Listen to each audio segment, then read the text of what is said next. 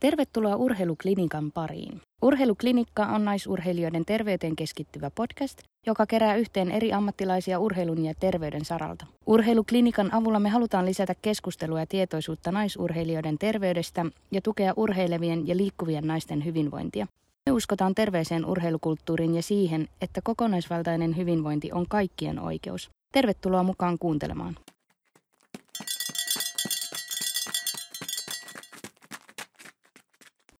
Tervetuloa Urheiluklinikan ravitsemusjakson pariin. Tuttuun tapaan täällä keskustelemassa vieraan kanssa on Julia.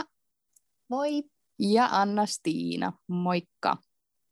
Me ollaan innoissamme ottamassa tätä meille tosi tärkeää aihetta esiin. Ravitsemushan ja ruoka ja syöminen on urheilijoiden yksi kolmesta peruspilarista levon ja treenin lisäksi.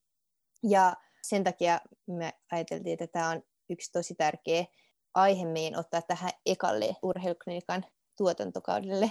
Tämä on tosiaan meille molemmille todella tärkeä aihe ja itse suhtaudun ruokaan sillä tavalla suurella ute- uteliaisuudella, että monenlaisia vaiheita olen käynyt läpi ravitsemuksen kanssa ja myös tullut, tullut itsellä niitä sellaisia harha-askeleita sen kanssa koettua valitettavasti, mutta jotenkin ollut tosi mahtavaa tässä vuosien saatossa sit kuitenkin löytää se semmoinen tietty rentous siihen ruokaan ja on ilo tuoda tätä mutkatonta suhtautumista ruokaan esille myöskin sitten tämän kestävyysurheilun parissa.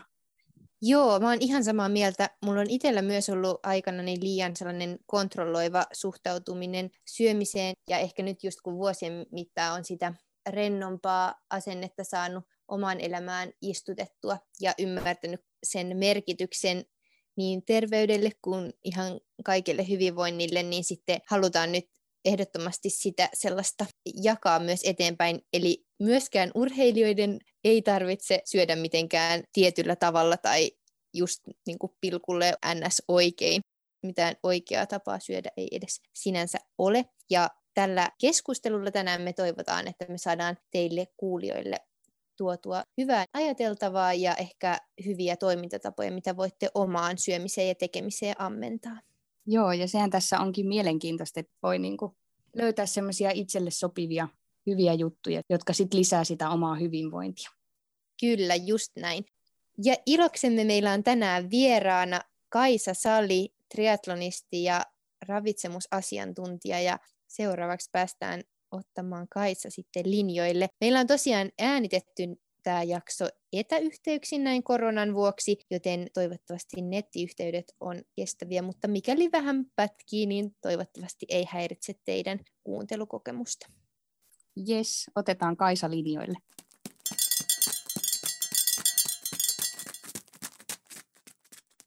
Meillä on tänään ilo toivottaa meidän podcastiin vieraaksi ammattiurheiluuransa päättänyt Suomen menestyneen naistriatlonisti Kaisa Sali, joka on myös opiskellut elintarviketieteiden maisteriksi pääaineenaan ravitsemustiede. Tervetuloa mukaan Kaisa ja on tosi hienoa saada sut mukaan meidän podiin. Kiitos paljon, ihan valtavan iso kunnia ja ilo päästä teidän ekaksi vieraaksi ilmeisesti. Jes, tervetuloa munkin puolesta. Haluaisitko sä tähän alkuun kertoa, että kuka on Kaisa Sali? Joo, no tota, mitenköhän tämän lyhyesti kertoisi. Uh, Kaisa Salin ehkä parhaiten musta saa kuvan, jos mä kerron, mistä mun triathlon ura alkoi, koska se ehkä kertoo aika pitkälti sitten sen mun, mistä tämä kaikki niin kun on lähtöisin mun triathlonin suhteen ja myös ravitsemuksen intohimojen suhteen. Mutta tosiaan mun triathlon ura alkoi, kun mä olin 12-vuotias, ja mä kuulin silloin mun isältä lajista, jossa uidaan ensin 3,8 kilsaa, sitten pyöräillään 180 kilsaa ja lopuksi juostaan maraton. Ja kun mä kuulin tästä jutusta, niin mä olin tosiaan aika nuori vielä vasta 12, mutta ajattelin heti, että vitsi, ton on pakko olla ihan sairaan makeeta. Ja olisin halunnut lähteä koittaa, että jaksaks mä vetää koko setin läpi. Mutta en saanut lupaa lähteä vetää ylläri ylläri koko Ironman matkan triatlonia läpi. Sen sijaan eräänä kauniina kesäpäivänä me otettiin iskän kanssa pieni pinkki maastopyörä varastosta esille ja lähdettiin polkea kohti mummolaa. Mummolaan oli matkaa 180 kilsaa, mutta kun me lähdettiin liikkeelle, niin iska ajatteli, että me varmaan poletaan muutama kymmenen kilsaa ja hypätään äitin kyytiin ja homma on niin kuin siinä.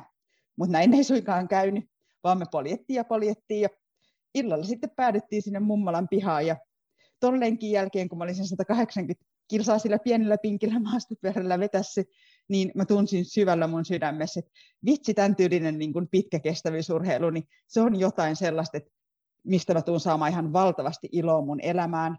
Mä en oikeastaan minkään muun asian kautta voi löytää samoja kokemuksia, samoja fiiliksiä, mitä mä olin ton päivän aikana kokenut. Et jossain vaiheessa mä olin itkenyt siellä isän takana ihan hiljaa, kun mä olin niin poikkia. Mä tiesin, että mun pitää olla hiljaa, kun jos isä huomaa, että pieni tyttö itkee, niin leikki olisi loppunut siihen, mutta niin vaan sitä sitten voitti itsensä ja sai niitä voittamisen tunteita ja upeita flow-fiiliksiä, mitä me kestävyysurheilijat siitä harrastuksesta saadaan. Samalla mä päätin tuona päivänä, että mä tuun yrittää kaikkeni ja tekee tosi sisukkaasti töitä, jotta jonain päivänä mä sitten pääsisin sinne Havain paratiisisaarelle ja tuohon Ironman matkan kilpailuun. Ja tuosta vaiheessa mä en kuitenkaan onneksi tiennyt, että menisi 24 vuotta, kunnes mä sinne Havaille pääsisin. Aika pitkä aika. Mun tarvitsi elää kaksi kertaa niin kauan kuin mitä mä olin tuohon mennessä elänyt ennen kuin mä Havaille pääsin. Ja iso syy siihen, että miksi mä en sinne Havaille päässyt, oli se, että mä kärsin tosi paljon vammoista mun uran aikana. Ja iso syy siihen, miksi olen ravitsemuksesta niin hirmuisen innostunut, on, että aika iso osa noista vammoista johtui ravitsemuksellisista virheistä, vähän turhasta kikkailusta ravitsemuksen kanssa. Mutta tosiaan lopulta sitten sinne Havaille pääsin. Ihan maailman paras musta ei tullut. Parhaimmaksi tuossa kisassa jäi viides eli melko lähelle pääsin ja upeita fiiliksiä urallani sain ja edelleen saan paljon iloa kyllä urheilun kautta, mutta tämä tarina ehkä tosiaan kuvastaa, kuvastaa sitä, että kuka mä oon, eli aika lailla hyvin, hyvin intohimoisesti ja suurella ilolla ja sydämellä sekä triathlonin että ravitsemukseen suhtautuva tyyppi.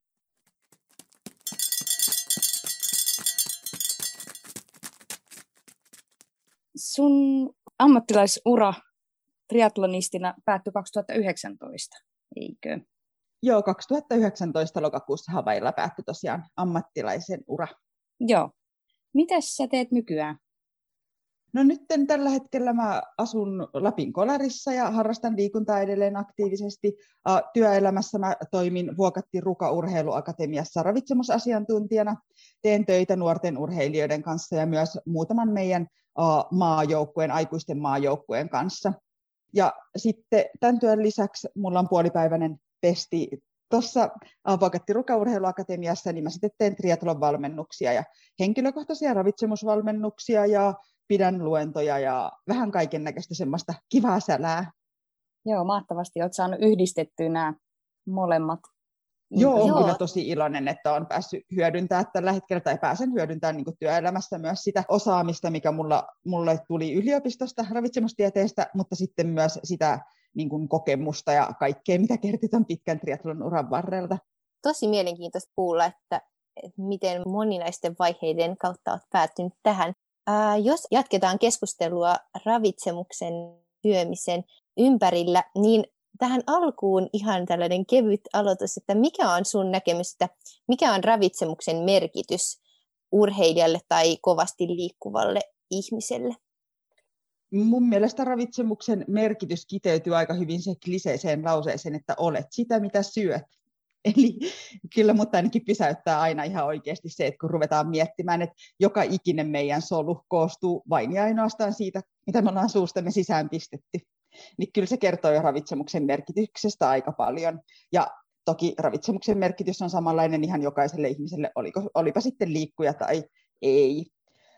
Mutta totta kai urheilijalla se ravitsemuksen merkitys korostuu myös monessa muussa mielessä. Se eri ravintoaineiden tarve on totta kai vähän poikkeuksellinen, jos treenaa kovasti ja niin poispäin, niin kyllä sillä ravitsemuksella on iso merkitys siinä, että jaksaa ja että kehittyy ja että pystyy tekemään siitä, mistä tykkää. Onko urheilijan ravitsemuksen perusperiaatteet sitten samoja kuin ei niin paljon liikkuvan, vai voiko urheilija esimerkiksi käyttää näitä yleisiä ravitsemussuosituksia, vai tulisiko urheilijoiden käyttää jotain toista ohjenuoraa? Ihan ehdottomasti on aika samanlaiset kyllä niin kuin mun mielestä ne lähtökohdat urheilijalle kuin myös vähän passiivisemmalle ihmiselle. Totta kai kun tätä asiaa ruvetaan miettimään, niin aluksi ehkä pitää ruveta miettimään, että ketä on urheilija, että mihin sekin niin kuin raja vedetään. että jos me ajatellaan vaikka toimistotyötä tekevää henkilöä, joka liikkuu viisi kertaa tunnin viikossa, vaikka juoksee viisi kertaa tunnin, mikä on jo hyvä määrä liikuntaa ehdottomasti, ja semmoinen määrä, mikä tukee terveyttä ja tukee jo suorituskykyäkin, niin silti se energiankulutus ja se eri ravintoaineiden tarve tämmöisellä ihmisellä, joka muuten on aika passiivinen ja liikkuu sen viisi kertaa tunnin viikossa, niin se ei kyllä poikkea millään tavalla niin kuin sitten niistä yleisistä suosituksista. Että tavallaan monesti sitten kun puhutaan urheiluravitsemuksesta, niin se myös vähän hämärtyy, että kelle sitä ruvetaan sitä soveltaa tai mihin tilanteisiin ja kenelle sitä on tarve soveltaa. Mutta sitten toki, että jos ajatellaan vaikka justiin ultrajuoksijaa, joka treenaa monta tuntia päivässä tai triatlonistia, joka treenaa monta tuntia päivässä, niin ilman muuta myös niitä ravitsemussuosituksia, jotka on tavalliselle tai niin sanotusti tavalliselle ihmiselle tehty, kaikkihan me tavallisia ollaan, vaikka vähän hulluja ollaankin, niin totta kai niitä pitää sitten hiukan myös soveltaa, soveltaa eteenpäin niiden urheilijan yksilöllisten tarpeiden mukaan. Puhuitkin tuossa jo niin kuin omaan kokemukseen pohjaten, että sullakin on niitä vammoja ollut ja ilmeisesti sitten liittyen tähän ravitsemuspuoleen, niin miten sitten, miten sä näkisit, että mitkä on ne urheilijoiden suurimmat yleiset kompastuskivet tämän ravitsemuksen suhteen? Joo, no mulla itselläni oikeastaan liittyy eniten siihen, että mä yritin liiaksi kikkailla ravitsemuksen kanssa koitin noudattaa jotain tosi vähän hiilarista diettiä, ajattelin, että se boostaa rasvaineenvaihduntaa ja on se oikotie onneen sinne havaille. Ja, ja sitten taas jossain vaiheessa koitin pudottaa painoa vähän turhankin rajusti. Syömishäiriötä tai varsinaista edes häiriintymistä syömiskäyttäytymistä mulla ei ollut, mutta jo se, että mä vedin kroppani aikamoiseen energiavajeeseen aina jaksottain, niin aiheutti kyllä varmasti sitä, että näitä vammoja tuli herkemmin. Yleisesti sanoisin, että urheilijoiden suurimmat kompastuskivet on joko se, että ei just osata lisätä energiansaantia sitä kulutusta vastaavaksi, tai sitten toisaalta on mun mielestä tällä hetkellä myös ehkä vähän vallalla sekin ilmapiiri, että osa urheilijoista voi jo ajatella, että se energia on niin kuin ainoa, mikä merkitsee, että kun energian saatavuudesta on aika paljon viime vuosina puhuttu, ja sitten taas ravitsemuksen laatu jää vähän hunningolle. Eli kyllä kuitenkin myös sen ravitsemuksen laadun niin pitää olla kunnossa. Miten sä näet, että hyötyykö urheilija tämmöisistä lisäravinteista vai riittääkö ihan perusruoka? Toi on vähän semmoinen yksilöllinen kysymys ja riippuu vähän siitä että myös, että mitä niin kuin lisäravinteilla tarkoitetaan. Mutta jos nyt puhutaan niin kuin vaikka aluksi vitamiineista ja kivennäisaineista, niin niistä D-vitamiini on ehdottomasti semmoinen, mitä urheilija tarvitsee, samoin kuin kaikki muutkin suomalaiset, ainakin silloin pimeeseen talviaikaan ellei sitten tosi paljon juo vaikka maitovalmisteita, jotka on D-vitaminoituja, niin se on ehdottomasti tarpeellinen. Muuten mun mielestä myös urheilija voi aivan hyvin saada kyllä kaikki vitamiinit ja kivennäisaineet kasaan, sitten myös ihan tavallisesta ruuasta. Toki on kysymysmerkki, että olisiko silloin tällöin, vaikkapa jos sairastuu flunssaan, niin tarpeen käyttää esimerkiksi C-vitamiinia ja sinkkiasetaattia, jotta siitä flunssasta pääsisi vähän nopeammin eroon, ja olisiko urheilijalle se tarpeellista, vaikka lyhyinä jaksoina, myös silloin, kun se flunssariski on aika suuri. Niin tämmöisiä ehkä lisähienosäätöjä urheilija voi tehdä siihen ruokavalionsa lisäravinteilla, mutta sen suurempia ei mun mielestä välttämättä tarvita. Miten sä näkisit esimerkiksi magnesiumin hyödyn ennen mm. vaikka kovempia kisoja kestävyysjuoksijalle. Joo, magnesium on sellainen, että sitä on aika paljon urheiluravitsemuksessa tutkittu, että olisiko siitä hyötyä esimerkiksi kramppien ehkäisyssä, mihin sitä monesti käytetään. Ja tieteelliset tutkimukset näyttää, että siitä ei olisi hyötyä. Sen sijaan on aika paljon semmoista anekdotaalista tutkimus, tai se ei ole tutkimusnäyttöä, mutta aika moni urheilija sanoo, että se magnesium toimii, ja mun mielestä sitäkään ei pidä väheksyä. Eli mun oma vähän tämmöinen poliitikkonäkemys tähän asiaan on, että jos kokee, että magnesiumista on hyötyä, niin ihan ok sitä on käyttää, mutta se on semmoinen, että se kannattaa kuitenkin, niin kun, sen käyttöä kannattaa kokeilla etukäteen. Oikeastaan suurin haitta, mitä lyhytaikaisesta magnesiumin käytöstä voi seurata, on se, että se vetää vatsan aika herkästi sekaisin. Eli kun näkee aika monesti, että vaikka kestävyysurheilijat vetää kisa aamuna magnesiumia ja lähtee pitkään suoritukseen, niin silloin mä monesti vähän katon, niin kuin, että okei, tuossa hommassa voi käydä huonosti. Koska jos se magnesium, kun se ei yleensä imeydy kauhean hyvin, saattaa kerätä nestettä suolistoon ja vetää vaan vatsan sekaisin. Toisaalta aika monet urheilijat käyttää magnesiumia iltaisin ennen kisoja myös sen takia, että se vetää vatsansa pikkusen pehmeämmäksi ja se vatsa toimii aamulla. Eli tämmöisessä tarkoituksessa tämäkin efekti voi olla jopa ihan ok. Tosiaan se on semmoinen, että mikä on vähän kysymysmerkki. Itse käytin magnesiumia urheiluuralla, niin silloin kun mä treenasin pitkiä aikoja kuumassa, koin, että siitä saattoi olla hyötyä, että mun lihakset toimi paremmin ja näin poispäin, mutta sekin on vaan semmoinen mun oma tosi subjektiivinen fiilis. Entä mitä mieltä olet sitten esimerkiksi proteiinijauheista tai tällaisista lisäravinteista, niin jossa jotain tiettyä sellaista niin sanottua makroa lisätään sellaisena jauheena? Joo, no jos taas sitten mietitään uh, lisää justiin tämmöisiä niin vaikka proteiini, uh, lisää nyt alkuun näistä makroravintolisista, niin niiden tarve on vähän, se on vähän kysymysmerkki. Tähänkään ei pysty ihan suoraa vastausta antamaan. Teoreettisesti esimerkiksi vaikkapa isoloitu heraproteiini, niin olisi palautumisjuomissa ehdottomasti oikeastaan yksi tehokkaimmista proteiinilähteistä, koska se imeytyy tosi nopeasti. Siinä on paljon välttämättömiä aminohappoja ja siinä on erityisen runsaasti esimerkiksi semmoista leusiiniaminohappoa, joka on oikeastaan voimakkain niin kuin anabolisen triggerin aikaansaava aminohappo. Ja tavallisesta ruoasta sitä leusiini on semmoisia riittäviä määriä, jotta se palautuminen olisi ihan optimaalinen vaikka kovan voimatreenin jälkeen, niin tavallisesta ruoasta sitä määrää on aika vaikea saada. Eli sille teoreettisesti voisi olla perusteltua, että palkkarissa olisi tosiaan tällaisia jotain proteiinijauheita vaikkapa.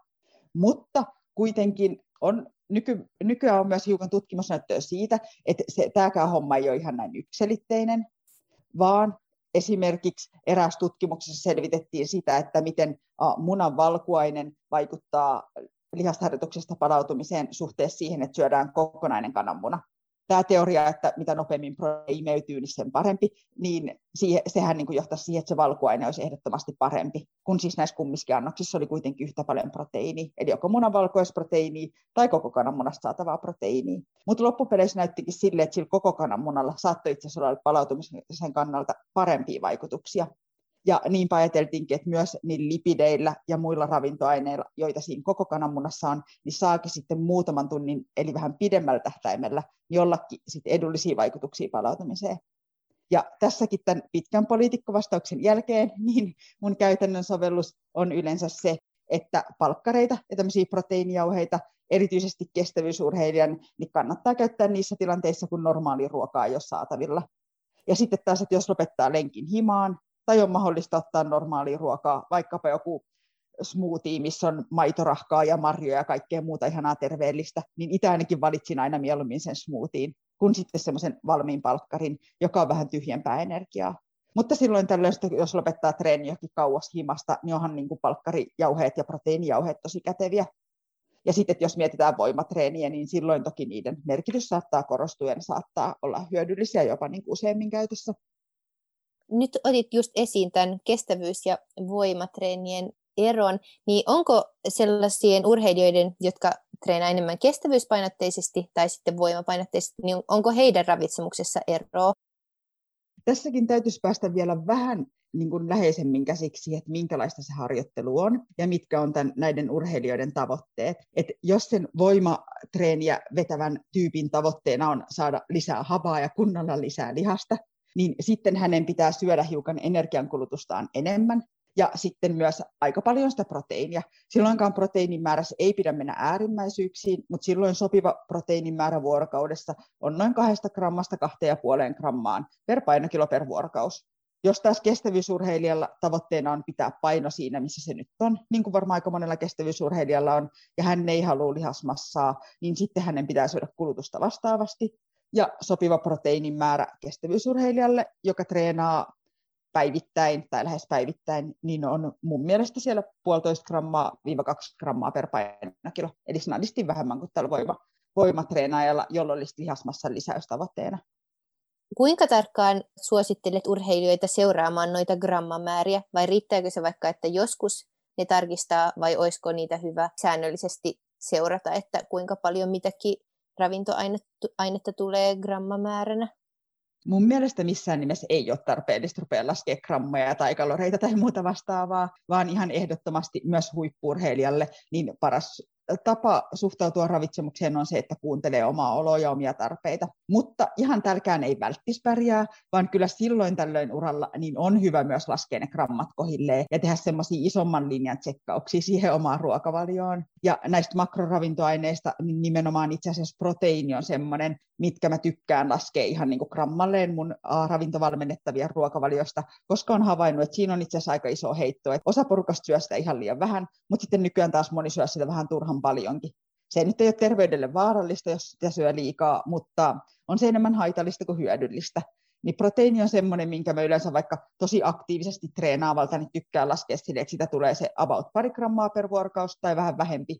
Ja sitten taas hiilareita, rasvoja, niin niiden määrät sitten vähän vaihtelee sen energiankulutuksen mukaan päivästä toiseen.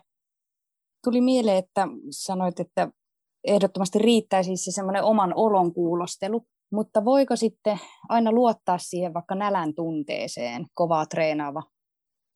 No se on semmoinen hyvä kysymys. Mä sanoisin, että pitkällä tähtäimellä voi, mutta silloin toki, että jos vaikka harjoitusmäärä äkkisesti ihan yhtäkkiä lisääntyy tosi paljon. Tämän huomaa esimerkiksi tuolla lukioijasta olevilla urheilijoilla, jotka ehkä yläasteella on treenannut aika paljon vähemmän. Ja sitten kun ne tulee lukioon, niin niillä rupeaa olemaan kolme kertaa viikossa aamutreenit ja myös iltatreenit pitenee ja viikonloppuna lisääntyy harjoitukset sun muuta. Niin he eivät välttis heti osaa niin kuin nälän tunteen mukaan pelkästään niin lisätä sitä ruokamäärää energiankulutusta vastaavaksi että se tavallaan tulee urheilijalle ihan tutkimustenkin mukaan monesti pikkasen viiveellä, se, että osaa lisätä sit sitä ruokamäärää energiankulutusta vastaavaksi. Mutta jos on pitkään treenannut samalla tavalla, eikä omaa nälän tunnetta sotkenut millään ruokakikkailuilla, tai sille, että jossain vaiheessa on rajoittanut tietoisesti ruokavaliota tai muuta vastaavaa, niin kyllä siihen nälän tunteeseen voi luottaa, ja se nälän tunne on itse asiassa ihan jäätävän hyvä mittari että urheilijan pitää vastuskaltaa syödä reilusti, eikä olla sille, että apua, mähän vedin jo lautasellisen tapasta ja nyt mulla on vielä nälkeä, mun pitäisi vetää lisää. Mistä vaan syö lisää? Entä sitten, jos on taustalla jotain sellaista häiriintynyttä syömiskäyttäytymistä, niin kuinka kauan sillä keholla kestää palautua tai niin kuin saada se normaali toiminta? Tai onko se, voiko siihen antaa mitään sellaisia yleisiä periaatteita?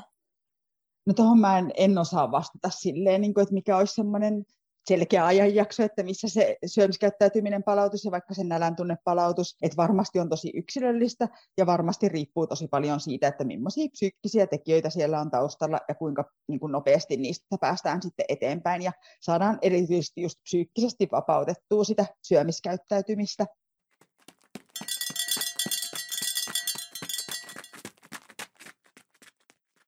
Sitten tuosta ruokailujen rytmittämisestä treenien ympärille, miten ne tulisi huomioida ne eri, erilaiset treenit ja ruokailut sitten ennen ja jälkeen? Pitäisikö se no. suunnitella no. niin kuin ruokailut sitten päiväkohtaisesti niiden päiväkohtaisten treenien mukaan vai sitten ajatella vähän niin kuin laajemmin sitten use, useamman päivän treenien mukaan? Kyllä ehdottomasti niin kuin sanoisin, että kannattaa suunnitella aika lailla päiväkohtaisesti se ateriarytmi, jotta sitten jokaisesta treenistä saisi mahdollisimman hyvin irti. Et kestävyysurheilijoillahan tosiaan monesti se on silleen, että ne päivät on aika erilaisia, varsinkin jos harrastaa vähän pidempi kestosta lajia, niin on tosi erilaisia rytmiltään päivät, joissa on vaikka kaksi lyhyttä treeniä tai sitten yksi niin kuin, tosi pitkä treeni, mutta kyllä se pitää huomioida myös siinä, että miten ne ateriat sitten rytmittää sinne päivään. Tarviiko siinä olla tarkkana ajoituksen kanssa, vaikka että tietty aikamäärä ennen treeniä, että pitäisi saada jotain syöttyä tai sitten tosi pian treenin jälkeen, tai onko siinä sellaista aikaikkunaa, kun joskus on ollut puhetta, että treenin jälkeen on sellainen hyvä aikaikkuna, minkä aikana pitäisi ehdottomasti saada näin ja näin monta grammaa tätä ja tätä ainetta mm. sisään. Joo, kyllä siinä ehdottomasti on semmoinen aikaikkuna, että erityisesti glykogeenivarastojen täyttymisessä, eli kun meidän lihaksi on varastoitunut hiilaria tämmöisenä glykogeenina, niin niiden täyttymisen suhteen on tärkeää, että noin puolen tunnin sisällä harjoituksen päättymisestä saa hiilihydraattipitoista ravintoa sisään. Ja myös pieni proteiinimäärä siinä hiilarin ohella nopeuttaa sekä niiden hiilarivarastojen täyttymistä, että myös sitä, että myös lihasten palautuminen lähtee käyntiin. Eli jos treenaa päivittäin ja on kovia harjoituksia, niin sitten ehdottomasti noin puolen tunnin sisällä olisi hyvä saada hiilaria ja proteiinia. Se, että mikä se tarkka grammamäärä, mitä tuossa vaiheessa pitäisi saada sisään, niin riippuu vähän taas siitä urheilijan koosta ja siitä, että millainen treeni on ollut. Mutta voisi olla semmoinen hyvä lähtökohta, ehkä 50 grammaa hiilaria ja 15-20 grammaa proteiinia, suurin piirtein semmoista luokkaa. Jos haluaa laskea grammoissa, tai sitten ihan vaan banaania ja jogurtti, niin sillä pääsee pitkälle. Joo, miten sitten tota ennen treeniä? Minkälaista, tai tavallaan, että kuinka pitkä tauko ennen treeniä ruokailuun mm. ja sitten, tota, että miten koostaa aterian? Joo, Toikin on aika sellainen yksilöllistä taas jälleen kerran ja riippuu siitä, että millainen treeni on tulossa. Eli jos on lähdössä vaikka juoksemaan kovempaa juoksutreeniä, niin sitten ehdottomasti toki siitä ateriasta on oltava vähän pidempään. Tai monien vatsa ei ainakaan kestä niin sitä, että lähtee suoraan isoaterian perään juokseen. Tosin yksi mun parhaista harjoituskavereista triathlon uran aikana oli semmoinen, että hän pystyi vetämään vaikka lehtipihviä ranskalaista lähtee vetämään kovaa juoksutreeniä, mutta kyllä mulla ainakin oli silleen, että piti olla se pari-kolme tuntia niin kuin aterian ja kovan juoksutreenin välissä. Jos on tosiaan tulossa tehopainotteinen harjoitus, niin hyvä välipala tai ateria ennen treeniä on sellainen, mikä sisältää helposti imeytyviä hiilareita, ei ehkä niin paljon ravintokuitua, jotta se ei vatsaa ja jää pyörimään sinne vatsaan, ja sitten pikkasen proteiinia, rasvaa ei välttämättä tarvitse tässä aterialle juurikaan olla, ja sitten toki nestettä. Eli vaikkapa jälleen ehkä jogurtti, banaani, karjalan piirkat, ne on yksi mun lemppareista, joita voi aika helpolla syödä sille, että ne ei jää sit sinne vatsaa ärsyttää kovan juoksutreenin aikana. Mutta sitten taas jos ajatellaan vaikka, että on tulossa pitkä pyörälenkki, joka, jonka niin kun ei sillä tavalla ärsytä vatsaa kuin juoksu, niin sitten taas voi kyllä syödä aika lähellä lähtöä. Ja sitten taas, jos on tulossa matalatehoinen harjoitus, niin söisin ehkä pikkasen enempi rasvaa, toki niitä hiilareitakin, mutta sitten saisi myös olla ravintokuitua sillä aterialla, koska silläkin on jonkun verran tutkimusnäyttöä, että jos syö vähän kuitupitoisempia hiilareita, niin se tavallaan edistää myös hiukan sitä rasva-aineenvaihduntaa sen suorituksen aikana. Ja sitten kun yksi kuitenkin tämmöisen PK-treenin tai pitkällenkin tarkoitus on myös se, että me kehitetään niitä rasva-aineenvaihduntaan liittyviä ominaisuuksia, niin sitten semmoinen vaikka just puuro ja pähkinät ja marjat ja vaikkapa avokadoleipä tai tämän tyylinen ateria voisi olla aika huippu ennen pitkää pyörälenkkiä. Sitten vielä tuohon hiilihydraattien saantiin, niin mitä riskejä tai hyötyjä näet tässä hiilihydraattiperiodisaatiossa tai siinä, että vähän niin kuin jaksotetaan, että milloin niitä hiilihydraattia annetaan sille keholle ja sitten tietoisesti jossain tietyssä vaiheessa, vaikka jonkun treenin jälkeen sitä vähennetään, sitä hiilihydraatin saantia niin, että sitten joku treeni tehdään matalilla hiilaritasoilla. Suosittelisitko, että se on niin turvallinen ihmisten harrastaa omin päin vai onko se sellainen, että siihen tarvitsisi sitten jonkun ammattilaisen tukea? Hyvä kysymys. Pienessä mittakaavassa sanoisin, että on turvallista kokeilla itsekin, mutta sitten, että jos sitä systemaattisesti rupeaa treenien apuna käyttämään, niin sitten kyllä kandee hakea ammattilaisten apua. Eli tosiaan tätä hiilareiden periodisointia tai jaksottamista, niin sitä on tutkittu aika paljon viime vuosina tai viimeisen ehkä noin 10-15 vuoden aikana. Ja tutkimusnäyttö on jopa melko selvää sen suhteen, että jos silloin tällöin tekee harjoituksia sillä tavalla, että lihasten hiilarivarastot on ehtynyt, ja sitten treenin aikanakaan ei saa niin kuin eksogeenisia hiilareita, eli ei syö hiilaria samalla kun treenaa, niin solutasolla, huom, solutasolla, niin harjoitusvasteet on ehkä vähän voimakkaampia. Sen sijaan tutkimusnäyttö sen suhteen, että nostaako tämä sitten suorituskykyä, niin on tosi epäselvää. Käytännössä kuitenkin uh, kestävyysurheilijat aika monessa lajissa nykyään silloin tällöin tämmöisiä harjoituksia tekee. Yksi tapa tehdä tällaista harjoittelua on vaikka se, että tekee illalla vähän reippaamman treenin, sen treenin jälkeen ei syö hirveästi hiilareita, nukkuu yön yli ja aamulla tekee sitten PK-lenkin ilman aamupalaa. Tällöin se aamun PK-lenkki tulee tehtyä vähillä hiilarivarastoilla, ja lisäksi kun ei ole syönyt aamupalaa, ne ei ollut tullut insuliinivastetta, joka sitten estäisi lipolyysiä, eli meidän rasvojen oikeastaan irtoamista rasvasoluista ja sitä kautta sitten rasvan käyttöä. Eli sitten sen aamulenkin aikana käytetään vähän enemmän rasvaa kuin muuten käytettäisiin. Ja sitten myös sen takia, että ne glykogeenivarastot tehtynyt, niin sitten soluihin tulee vähän, vähän voimakkaammat harjoitussignaalit, ja tätä kautta ehkä se harjoitusvaste on kovempi. Mutta haittoja tämän tyylisistä treeneistä on kuitenkin myös paljon. Ne on huomattavasti rasittavampia kuin treenit, joiden aikana me, me niin vedetään hyvillä varastoilla. Ne on rasittavampia sekä psyykkisesti että fyysisesti. Lisäksi ei ole vielä tarpeeksi tutkimusnäyttöä siitä, mitä ne esimerkiksi tekee rauta-aineenvaihdunnalle. Siitä on ristiriitaista tutkimusnäyttöä, joidenkin tutkimusten mukaan näyttää, että ne heikentää ra- rauta-aineenvaihduntaa, rautatasojen ylläpitoa. Toiset tutkimukset taas sanoo, että ei ole väliä. Ne saattaa heikentää immuunivastetta, tätä ei vielä tiedetä. Ne saattaa lisätä ylirasituksen riskiä, rasitusmurtumien riskiä, mikä on tosi tärkeä asia juoksijoille. Luustoaineenvaihduntaa vaikuttaa haitallisesti näistä kaikista on semmoista huteraa tutkimusnäyttöä, mutta sitä ei ole vielä tarpeeksi, että voitaisiin sanoa, että miten turvallista tämmöinen harjoittelu on. Mutta se pitää sanoa ihan perus niin kun kuntoilijan kannalta vielä, että missään nimessä niin painonhallintatreeneihin nämä ei ole Et kun moni mieltää ne silleen, että nyt vedetään aamulenkkiin niin kuin paastotilassa monta tuntia, se on niin se avain painonhallintaan, niin nämä ei ole, vaan ainakin mun oman kokemuksen mukaan niin sekä omakohtaisesti että urheilijoilta, niin on kyllä se, että ne enempikin vaan sotkee aineenvaihduntaa ja hankaloittaa sitä painonhallintaa. Eli siihen tarkoitukseen ne ei toimi. Joo, ja onko ymmärtänyt oikein, että silti pyritään pitää se kokonaishiilarimäärä päivän aikana samana, vai että, että sitten se hiilari, mitä sitten vaikka illalla ja aamulla vähennetään, niin se pitäisi kuitenkin muun päivän aikana saada syötyä? No se riippuu jälleen kerran hiukan tilanteesta. Eli esimerkiksi ammattipyöräilytalleissa nykyään kyllä jaksotetaan jossain määrin hiilareita myös niin kuin päiväkohtaisesti. Et voi olla päivässä tiettyjä päiviä, jolloin urheilijoille tarjotaan vähän tai niin kuin vaikka viikon jaksolla tiettyjä päiviä, jolloin urheilijat koko päivän ajan saa vähän vähempi hiilareita, toisina päivinä taas vähän enempi. Sen perusteella, että millaista harjoittelu on. Mutta jotta tälle ei lähtisi kikkailemaan oman ruokavalion kanssa, niin siinä täytyisi olla aika valveutunut. Pitää seurata tosi tarkkaan omaa oloa, suunnitella se oikeasti valmentajan kanssa jo sinne harjoitusohjelmaan sisään. Ja esimerkiksi näissä ammattipyöräilytalleissa, joissa tämmöistä periodisointia jonkun verran tehdään, niin siellä on kuitenkin näillä leireillä, mistä tätä toteutetaan, niin kokit mukana, fysiologit mukana, muutama coachi mukana. Eli se on silleen vähän eri meininki kuin, että lähdetään tästä yksin kikkailemaan. Miten tota noin, niin sitten hiilaritankkauksesta maratonille tai maratonia pidempiin suorituksiin, niin miten se kannattaisi suorittaa? Siihen varmaan monenlaisia tapoja, mutta mitkä voisivat olla semmoisia kokeil- kokeilemisen arvoisia? Joo, tosiaan hiilaritankkauksesta on mitä luultavimmin hyötyä, jos suoritus kestää noin parista tunnista ylöspäin, ja ideahan siinä on se, että saadaan ne lihasten hiilarivarastot tavallista täydemmiksi. Jos on tosi kovaa treenaava kestävyysurheilija, niin voi olla, että ihan hirveän niin voimakasta hiilaritankkausta ei edes tarvi. Että se riittää, että pikkasen vaan lisää hiilarien saantia ennen kisaa, ja sitten kun harjoittelu vähenee tosi radikaalisti siitä normaalista, niin ne varastot vähän niin kuin täyttyy itsestään kuitenkin me muutama päivä, ainakin varmasti ennen pitkiä juoksuja, niin on järkevää, ettei kauheasti niitä jalkoja iskuta. Ja sille se energiankulutus vähenee ja sitten ne varastot täyttyy.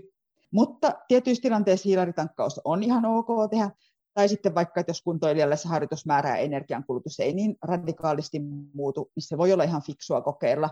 Mun mielestä hiilaritankkaus kannattaa tehdä sille, että yhden viiva kahden vuorokauden ajan syö vain normaalia enemmän hiilareita.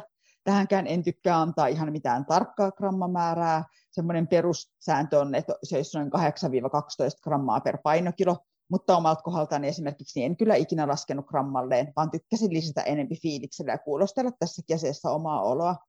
Tankata voi tämmöisillä tankkausvalmisteilla, maltodextriinipohjaisilla tai sitten ihan tavallisella ruoalla. Itse tykkäsin tankata tavallisella ruoalla. Käytännössä söi vaan vähän enempi mehuja, mehukeittoja, vaaleita riisiä, tämmöisiä vähäkuituisia hiilarilähteitä, jos ei myöskään ollut formapiilareita, eli semmoisia vatsaystävällisiä hiilarilähteitä. Lisäksi mun mielestä tankkaus kannattaa tehdä jo niin kuin paria päivää ennen kisaa. Eli jos kisa on vaikka lauantaina, niin musta tankkaus kannattaa tehdä pääosin torstaina ja sitten perjantaina, eli kilpailu edeltävänä päivänä, noudattaa vähän normaalimpaa ruokavaliota, koska tuommoisen tankkauksen jälkeen niin voi olla hetken semmoinen vähän pöhnäneenkin olo, kun kroppaan kertyy niistä nestettä niiden hiirareiden mukana, niin sitten se olo kerkee pikkasen tasapainottua ennen kisaa. Ja sitten toisaalta, jos on syönyt vähän enemmän, niin suolistakin kerkee tyhjenee ennen sitä kilpailua.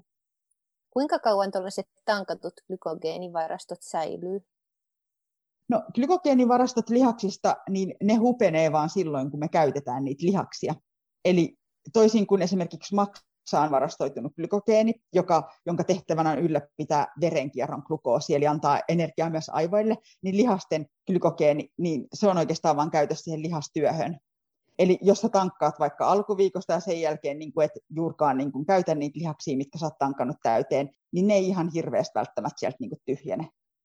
Entä miten sitten suoritusten aikana, minkä pitusten ja minkä laatusten suoritusten aikana, varsinkin ajattelee niin kuin kilpailusuoritusta, niin kannattaa syödä tai saada energiaa tai nestettä, tai sitten minkälaisissa treeneissä kannattaa sitten syödä, tai tarviiko treenissä ylipäänsä syödä? No niin, hyviä, monta kysymystä. Joo, eli tosiaan, jos lähdetään liikkeelle siitä suorituksen aikaisesta hiilarien saannista, niin tutkimusten mukaan itse asiassa hiilarien saanti parantaa suorituskykyä jo jopa puoli tuntia kestävissä suorituksissa. Tällöin kyse ei kuitenkaan ole siitä, että kropassa ei olisi riittävästi hiilareita tällaiseen lyhyen kovaan vetoon, vaan itse asiassa näissä lyhyissä suorituksissa jopa se parantaa suorituskykyä, että sä vaan otat hiilaria suuhun ja purskuttelet vaikkapa sitä ja sylkäset sen pois. Se suorituskyky boostava vaikutus tulee, kun hiilareista menee meidän keskushermostolle viesti, että nyt meillä on energiaa ja nyt me jaksetaan kovasti. Tosi mielenkiintoista näissä tutkimuksissa on, että esimerkiksi jos nauttii makeutusaineilla makeutettua juomaa, ja sylkäsee sen pois, niin tämä suorituskykyefekti ei tule. Eli meidän oikeasti suussa olevat solutkin jo aistii sen, että koska siellä on oikeat sokeria, koska siellä on keinomakeutusaineita. Mutta sitten jos mietitään pidempiä suorituksia, niin oikeastaan voisi sanoa, että jos suoritus kestää tunnin tai ainakin jos se kestää puolitoista tuntia tai pidempään, niin silloin siitä ihan ehdottomasti rupeaa olemaan hyötyä, että sen suorituksen aikana syö ja myös nielee niitä hiilareita. Ja mitä pidempi suoritus on, niin sitä suurempaan rooliin se hiilarien saanti sen suorituskyvyn ylläpidon kannalta tulee. Suositeltava määrä hiilarien saannista kestävyyssuorituksissa on 30 grammasta noin 100 grammaan tunnissa, eli tässä on tosiaan aika iso haarukka. Perussääntö on, että sitä parempi, mitä enemmän hiilareita pystyy saamaan sisään, kunhan tästä ei tule vatsavaivoja. Ja oikeastaan se nyrkkisääntö menee, että mitä pidempi suoritus on, niin sitä lähemmäs sitä ylärajaa kannattaa pyrkiä pääsemään. Jos ei ole mitään hajua, että mistä lähtee liikkeelle ja on menossa tekemään vaikka jotain viiden tunnin ultrajuoksua, niin hyvä lähtökohta on noin 50-60 grammaa hiilari tunnissa. Se ei missään nimessä ole vielä ihan optimaalinen määrä. Parempi olisi, jos pystyisi ottaa sisään enempi, mutta toisaalta se on vielä semmoinen maltillinen määrä siinä mielessä, että sitten vatsavaivojen riski pysyy aika pienenä. On hyötyä siis syödä myös tämmöisen kovempitehoisen treenin aikana.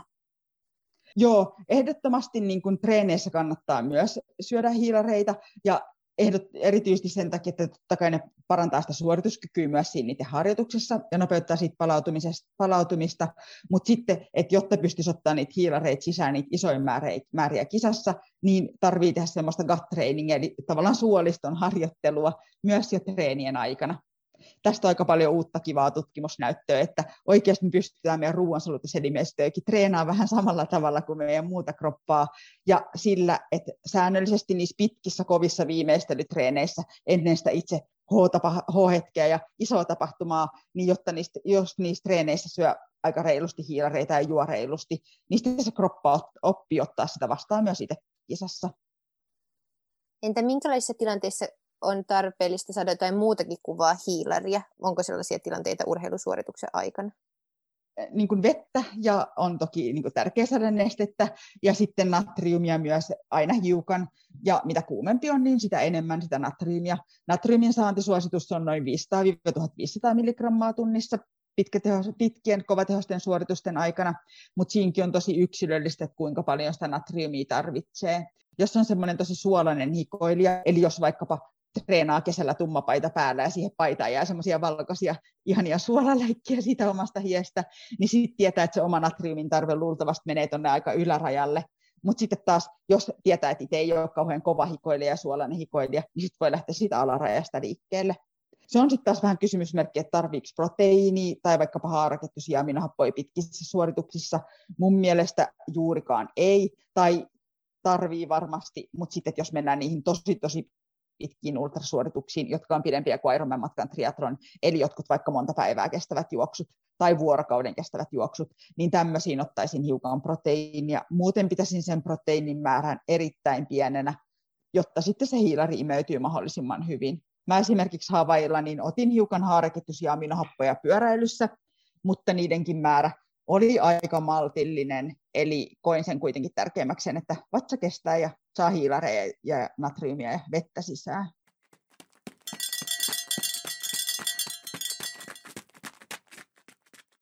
Tota, nyt on viime vuosina toi vegaanius nostanut päätään ja on yleistynyt myös niin kuin kovaa treenaavia ja ihan huippurheilijoidenkin keskuudessa. Niin miten sä näet, että voiko, voiko urheilija olla vegaani, että saako siitä ruokavaliosta kaiken, kaiken tarvitsevan siihen treenaamiseen ja palautumiseen? No, tällä hetkellä ehdottomasti maailman kovin miestriatlonisti Jan Frodeno, tai pitkien matkojen maailman kovin miestriatlonisti, niin on vegaani. Eli kyllä siitä saa, kun sen oikein sen ruokavalion suunnittelee. Mutta tietty niin kuin hiukan niin kuin kikka, tai ei kikkailua, mutta hiukan niin kuin semmoista paneutumista se ruokavalio toki vaatii. Eli täytyy kiinnittää huomioon siihen, että syö riittävästi ja sitten saa yhdistellä erilaisia proteiinilähteitä siihen ruokavalioon. Eli että se, ne proteiinilähteet on monipuolisia sekä täysillä viljaa, palkokasveja, pähkinöitä ja niin poispäin. Sitten yksi sellainen tosi iso kysymys naisurheilijoiden keskuudessa on rauta ja sen saanti ruokavaliosta ja riittävät rautavarastot. Mitä mieltä saat, että miten naisurheilija voi ylläpitää riittäviä rauta-arvoja tai varastoja ja mitä naisurheilijan ylipäänsä pitäisi tietää niin kuin raudan imeytymisestä tai ra- rauta-aineen vaihdunnasta? Joo, rauta on monesti kieltämättä vähän kinkkinen homma naisurheilijoille, ja sen, niin kuin niiden rautavarastojen ylläpitäminen ei välttämättä ole ihan niin iisiä kuin äkkiseltään ajattelisi. Ehdottomasti naisurheilijan kannattaa säännöllisesti käydä mittaamassa veriarvonsa, tai ainakin, että jos ei ole ikinä käynyt, niin kannattaa nyt ainakin kerran käydä. Ja sitten jos vaikuttaa, että ne omat rauta-arvot on yleensä tuppaa olemaan vähän alakanttiin, niin sitten kannattaa ehdottomasti pitää mielessä, että kävisi ainakin pari kertaa vuodessa vähän tsekkaamassa niitä. Jos ne ei pysy tavallisella ruokavaliolla yllä, jos vaikka noudattaa kasvisruokavaliota eikä halua lisätä, tai jostain muusta syystä ei halua lisätä lihan määrää ruokavaliossa, niin sitten ehdottomasti rautaa kannattaa nauttia ravintolisänä. Se, että millaisina annoksina sitä rautaa nauttii, riippuu hiukan niistä omista rauta-arvoista, mutta jos vaikkapa ferritiiniarvot on 30 luokkaa tai jopa alle, niin ehdottomasti hyvä semmoinen lähtökohta on, että nauttisi 100 milligrammaa rautaa kerran vuorokaudessa ainakin parin kuukauden ajan ja katsoisi, että auttaako se asiaan. Onko sulla näkemystä siitä, että, että jos vaikka vatsa ei kestä, että sitten rautaa ottaisikin vaikka joka toinen päivä? Joo, tosiaan tähän rauta-aineenvaihduntaan liittyy myös sellaisia hommia, että ensinnäkin se rautavalmiste kannattaa valita aika tarkasti. Kannattaa valita semmoinen sukrosomiaalinen rauta, niitä on vissiin yksi Suomessa semmoinen Sideral-merkki, se on aika tyyris. Tai sitten aminohappokelatoitu rauta, joita löytyy useampia, esimerkiksi Ferrodan, Opsidan, Bertils on yksiä valmisteita, jotka tulee mieleen, jos tässä saa tuotemerkkejä valita, mainita, että ihmisten on helpompi löytää. Ja sitten tosiaan sitä rautaa on tärkeää, että sitä nauttii korkeintaan sen kerran vuorokaudessa tai jopa vain joka toinen päivä. Johtuu siitä, että aina kun me otetaan rautaa ravintolisena, niin se lisää vähän semmoisen hepsidiinihormonin tuotantoa ja eritystä meidän kropassa. Ja tämä hepsidiini estää raudan imeytymistä. Eli jos me nautitaan 100 milligrammaa rautaa joka päivä, verrattuna siihen, että me nautitaan vaikka 200 milligrammaa rautaa joka toinen päivä, mikä on esimerkiksi monilla korkealla harjoittelevilla urheilijoilla se suositus, niin itse asiassa tästä, että me nautitaan sitä rautaa 200 milligrammaa joka toinen päivä, me saadaan lopulta enempi rautaa sisään kuin siitä, että me nautitaan se satanen joka päivä, vaikka se kokonaismäärä on ihan sama. Lisäksi tämän hepsidiinin takia rauta olisi parempi ottaa aamulla kuin illalla, koska tota hepsidiini on meidän kropassa jonkun verran myös vuorokausirytmin mukaan, ja sitä on yleensä aamulla vähempi kuin illalla. Ja sitten rauta ei kannattaisi ikinä ottaa treenin perään, tai jos sen ottaa treenin perään, ihan hirmu nopea treenin perään, koska pikkasen aikaa siitä, kun treeni on päättynyt, niin meidän kroppaan tulee tulehdusvasteita ja sitten samalla tulee taas enemmän hepsidiiniä ja se rauta imeytyy huonommin. Entä onko, voiko ruokavaliota jotenkin optimoida mahdollisimman rautapitoiseksi silleen, että jos haluaisi välttää vaikka rautavalmisteiden käyttöä, että voiko sitä sillä tavalla jotenkin optimoida, että sitä saa tarpeeksi ruokavaliosta? Ehdottomasti sitten hyviä tapoja on se, että no syö toki paljon C-vitamiinipitoisia hedelmiä kasviksia aina kun nautipitosta. Ja sitten, että jos ei ole niin kasvisruokavaliota noudattava, niin sille, että saa jo pienen määrän hemirautaa, eli eläinperäistä rautaa, niin sillä voi edistää myös kasviksista saatavan raudan imeytymistä. Eli jos nauttii jotain kasvisruokaa, mikä sekin sisältää niin kuin reilusta rautaa, vaikkapa täysivä ruisleipää, mikä on ihan tavallaan kohtuullinen raudan lähde, niin jos sä syöt sen, raud, sen ruisleivän, ei raudan, vaan ruisleivän päällä vaikkapa sitten jotain kinkkuleikkelettä, niin sitten se ruisleivästäkin tuleva rauta saattaa imeytyä hiukan paremmin kuin se muuten imeytys. Entä onko sitten jotain sellaisia, jotka estää sen raudan imeytymistä, jota sitten kannattaisi välttää just ruokailujen yhteydessä tai jonkun tiettyjen ruoka-aineiden kanssa? Joo, esimerkiksi maito ja tee ja kahvi on sellaisia, jotka estää raudan imeytymistä. Myös runsas määrä ravintokuituja, fytaatteja estää raudan imeytymistä. Eli tosiaan toi oli myös tosi hyvä pointti, että jos rautavarastojen ylläpito on ongelma, niin sitten kannattaa ehkä miettiä, että ei olisikaan niiden lämpimiä aterioiden yhteydessä, mistä ehkä tulee lihaa tai muita rautapitoisia pitoisia elintarvikkeita, niin maitoa ruokajuomana. Ja sitten jos vaikka tykkää juoda lounaskahvin, niin joiskin sen sitten vasta tunnin päästä sen lounaan jälkeen, eikä siinä se heti perää. Joo, tuon on kokenut omalla kohdalla haastavaksi just sen niin kuin tavallaan ensinnäkin sen rautavalmisteen ajottamisen kanssa ja sitten kahvi, kahvi tulee monesti nautittua siihen lounaan päälle, niin se on haastavaa. Entä onko jotain muita sellaisia, mitä erityisesti naisurheilijan pitäisi ottaa huomioon ravitsemuksessa? Hmm. Onko sulla tullut jotain hmm. sellaisia omakohtaisen kokemuksen kautta, joko itsellä tai sitten just valmennuskokemuksen kautta? Niin kun, näin niin kun teoreettisesti ne ei siinä sinänsä isoja eroja ole, että miten naisten ja miesten pitäisi syödä, mutta että ehkä naisilla kuitenkin useammin kyllä törmää siihen, että sitä ruokailua vähän rajoitetaan turhankin paljon ja pelätään sitä reilua energiansaantia että kundit on kuitenkin enemmän semmoisia kuin heidän kanssa leireili, tai nyt katsoo noiden lukiolaisten syömistä, niin ne vetää niin kyllä buffetista ensin kaikki niin kuin mahdolliset ruuat, ja sitten sen jälkeen ne menee sinne huoneelleen ja syö paketillisen keksejä, jos niillä on ollut kova treenipäivä. Ja tytöt on taas jo siinä jälkkärivaiheessa, että ei vitsi, että voiko nyt ottaa vähän tuota jäätelöä. Eli tavallaan kyllä se tytöillä useimmin tulee eteen, että sitten kun treenataan kovaa, niin jotenkin joku sisäinen rajoitin helposti on päällä, että niin ei vaan ehkä uskalleta syödä just sen nälän tunteen mukaan, mistä aiemmin puhuttiin. Mutta tämä on ehkä enemmän semmoinen psyykkinen niin kuin näkökulma, ja totta kai ei ole kaikilla, että on myös naisurheilijoita, jotka syö reilusti. Mun kokemuksen mukaan, ja myös tästä löytyy jonkun verran tutkimusnäyttöä, niin ne naisurheilijat, ketkä syö reilusti ja on koko uransa ajan syönyt reilusti, niin heillä on yleensä parempi kehon koostumus kuin niillä naisurheilijoilla, jotka on vähän rajoittanut sitä ruokavaliota. Jos siis hyvänä kehon koostumuksena useimmissa urheilulajeissa pidetään kuitenkin sitä, että rasvaa on aika vähän kropassa ja painonhallinta on helppoa. Mistä sä luulet, että johtuu sellainen, että tytöillä ja naisilla on vaikeampi uskaltaa syödä riittävästi? Se on aika niin kuin mielenkiintoinen asia, että mistä se johtuu. Jonkinnäköisiä psyykkisiä tekijöitä siellä taustalla on. Yksi voi olla esimerkiksi se, että uh, naisurheilijat aika usein mun mielestä rajoittaa sitä, tai rupeaa rajoittaa ruokailua siinä vaiheessa, kun me ollaan teiniään kynnyksellä ja meidän kroppa rupeaa ihan luonnostaan muuttuu. Aika monissa lajeissa kuitenkin se vaihe, kun alkaa kuukautiset ja kroppaan rupeaa ihan luonnostaan kertyy vähän rasvaa, se epäonnollinen reaktio, niin se on kuitenkin semmoinen, mikä ei välttämättä monissa lajeissa ole sen suorituskyvyn kannalta ihan edullista.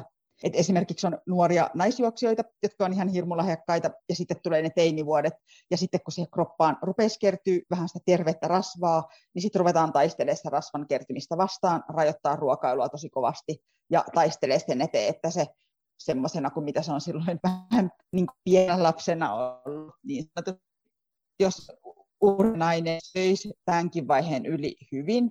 Olisi sille, että ihan ok, että nyt muutamaksi vuodeksi ehkä tässä tulee vähän ylimääräistä rasvaa kroppaa, niin myöhemmin siitä rasvasta olisi kyllä niin helppo päästä eroon.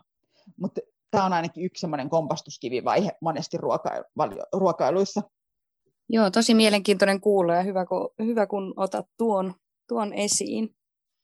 Se on ehkä kuitenkin edelleen sellainen tietynlainen tai en tiedä, oletko itse kokenut, onko se sellainen tabu urheilupiireissä tai ammattiurheilupiireissä, sellainen, että se syöminen ja syömisen määrät, ja, vai puhutaanko siitä nykyään sille avoimemmin? Ja Kyllä mä sanoisin, että siitä nykyään niin kuin puhutaan huomattavasti rehellisemmin ja avoimemmin, mutta tämä kulttuuri toki on muuttunut sillä niin kuin voisin sanoa, että ehkä No toki mulla ei niin laaja näkökanta ole, mutta mun fiilis on, että yli 50 vuoden sisällä, eli kuitenkin niin kuin aika lähiajan muutoksia että aiemmin se ehkä oli vähän semmoinen tabu, mutta nyt ainakin tuolla just niin noiden nuorten urheilijoiden kanssa ja tuolla lukiossa, niin heille on tästä asiasta puhuttu kuitenkin jo yläkoululeirityksestä lähtien, ja sille se rupeaa olemaan vähän semmoinen asia, että mistä puhutaan avoimesti.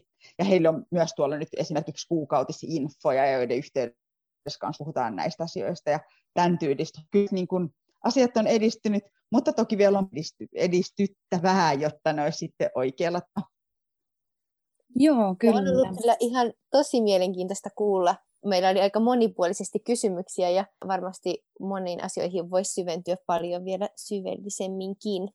Mutta onko sulla, Kaisa, vielä loppuun jotain, mitä, jotain tärkeitä asioita tai viestejä, mitä haluaisit, haluaisit tähän podcastin loppuun vielä sanoa vai onko sun mielestä tullut kattavasti käytyä? Mm. Ehkä niin kuin olette jo osannut haistellakin, niin mä voisin kyllä puhua tästä aiheesta muutaman vuorokauden putkeen. Vielä on monta juttua takataskussa, mitä voisin kertoa. Mutta se pääviesti, minkä haluaisin kuitenkin, että kaikille tästä jää mieleen, on se, että kun koostaa sen ruokavalion järkevästi, aika pitkälti niiden yleisten suositusten mukaan maalaisjärjellä ja syö reilusti, eikä pelkää sitä, että oma energiankulutus on kova ja en mä voi syödä, syödä noin paljon. Ja sitten toisaalta pitää huolen siitä, että siinä ruokavaliossa on ne terveelliset elementit, eli runsaasti kasviksia, hyvälaatuisia hiilareita, sopivasti proteiinia, niin sillä pääsee jo niin kuin ihan tosi, tosi, tosi pitkälle. Ja sitten jos haluaa tukea sitä omaa suorituskykyä jollain, jollain ravintolisilla, mistä me puhuttiin, tai sitten näiden lisäksi esimerkiksi vaikka kofeiinilla tai nitraatilla tai vastaavilla, niin sitä voi sitten lähteä kikkailemaan. Mutta tosiaan nuo perushommat on kuitenkin ne, mitkä ihan oikeasti ratkaisee ja millä on niin kuin tosi paljon merkitystä. Joo, tuo on kyllä tosi tärkeä muistaa ihan meidän kaikkien, kaikkien urheilijoiden ja kuitenkin meillä se kulutus on niin kovaa ja, ja varmaan aika pitkälle kuitenkin kun syö paljon, niin sitten suurin osa niistä ravintoaineista tulee ihan sen niin kuin perusruuan mukana, että sille ei tarvitse olla huolissaan, jos monipuolisesti syö, että, että jäisi, jäisi joku uupumaan. Joo, toi oli myös hyvä nosto vielä sulta tähän loppuun, eli tosiaan toi monipuolisuus on myös yksi avain, avainasia, että mä justiin kuuntelin, mä opiskelen kansainvälisen olympiakomitean tämmöistä Sports Nutrition Diplomaa nytten, mikä on niin tämmöinen graduvaiheen jälkeen tai maisterivaiheen jälkeen tehtävä kansainvälinen koulutus, niin meillä oli just yhden huippufutisjengin tai Liverpoolin niin ravitsemusasiantuntija piti luentoa, ja hän kertoi, että Liverpoolissa niin urheilijoille ei tarjota samaa lämmintä ruokaa koskaan kahden viikon aikana. Eli kahden viikon jakson aikana ei ole kahta kertaa samaa ruokaa, koska he kokevat, että tämä monipuolisuus on myös niin jäätävän tärkeää. No tällaiseen varmastikaan, tai ainakaan mun omassa taloudessa ei kyllä päästä. Meillä on sen verran suppeen pitää niin kuin omat kokkaustaidot ja oma reseptivalikoima, että kyllä kahdessa viikossa joutuu jo joitain ruokia kierrättää, mutta kuitenkin niin kertoo siitä, että se monipuolisuus on myös yksi tärkeä homma pitää siellä ruokavaliossa esillä. Varmasti kuitenkin ravitsemuksessa just ne, että kun saa ne perusasiat kuntoon, niin sillä pääsee jo pitkälle. Ehdottomasti just näin. Yes, ja luottaa siihen omaan nälän tunteeseen ja sen mukaan kun syö, niin varmaan pääsee aika pitkälle. Kyllä. Hyvä. Hei, kiitos paljon vierailusta meidän podissa, Kaisa Sali. Oli tosi kiva sun kanssa jutella. Ja ehkä joskus jatketaan juttua. Nämä on niin, kuitenkin sellaisia laajoja aiheita, mutta tässä on varmasti hyvä alku tähän ravitsemuksen pariin. Kiitos paljon teille ja kaikille kuuntelijoille. Yes, kiitos.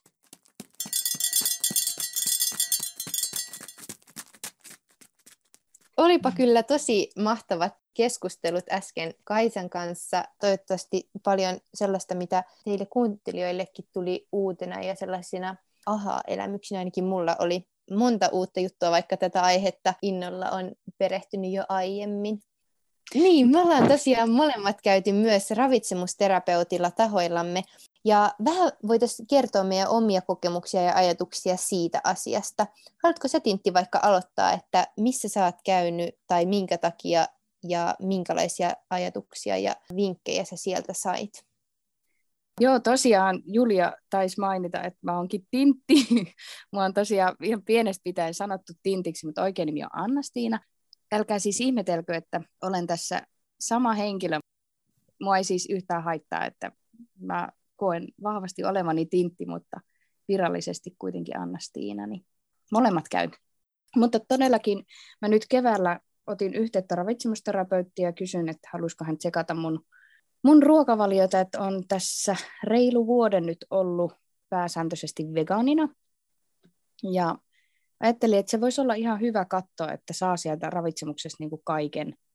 Että kuitenkin treenaa tavoitteellisesti ja pyrkii niin kuin seuraamaan palautumista ja kaikkea, niin sitten tajuaa sen, että se ravinto on niin iso osa sitä kokonaisuutta, niin, niin se kyllä kannattaa olla kunnossa.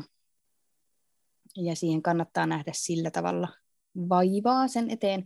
Mua vähän jännitti se siinä mielessä, että tämmöinen ravitsemuspäiväkirjan pitäminen niin vaatii sen, että sitten aika tarkkaan katsoa, mitä syö ja sitten punnitsee ja näin. Mä pidin sitä onneksi vain viikon ajan, niin se ei ehtinyt sillä tavalla jäädä päälle, että tosiaan itsellä on se semmoinen lyhyt periodi elämässä, kun se syöminen on vähän vääristynyt ja kehon kuva on ollut vääristynyt ja vähän pelotti tarttua tähän siinä mielessä, että ajattelin, että jos se laukaisee sitten tämmöisen uudelleen, mutta onneksi sitten tiedostin sen ja tosiaankin ei se, se ei jäänyt millään tavalla päälle. Oli tosi, tosi mielenkiintoista saada sitten tarkempaa tietoa siitä omasta ruokavaliosta, että mitä, se, mitä sieltä mahdollisesti uupuu ja mitkä on hyvällä mallilla. Minkälaisia ajatuksia sieltä tuli tai oliko jotain yllättävää? No ensinnäkin niin kuin näyttää siltä, että mä saan riittävästi siihen oman kulutukseen nähden.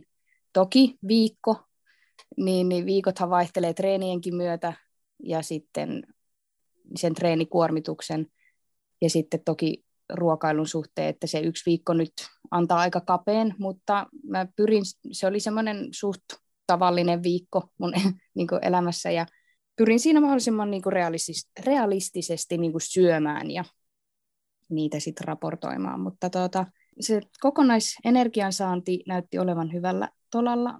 Pientä viilausta voisin tehdä esimerkiksi äh, hiilareiden määrää voisin lisätä suhteessa proteiiniin ja rasvaan.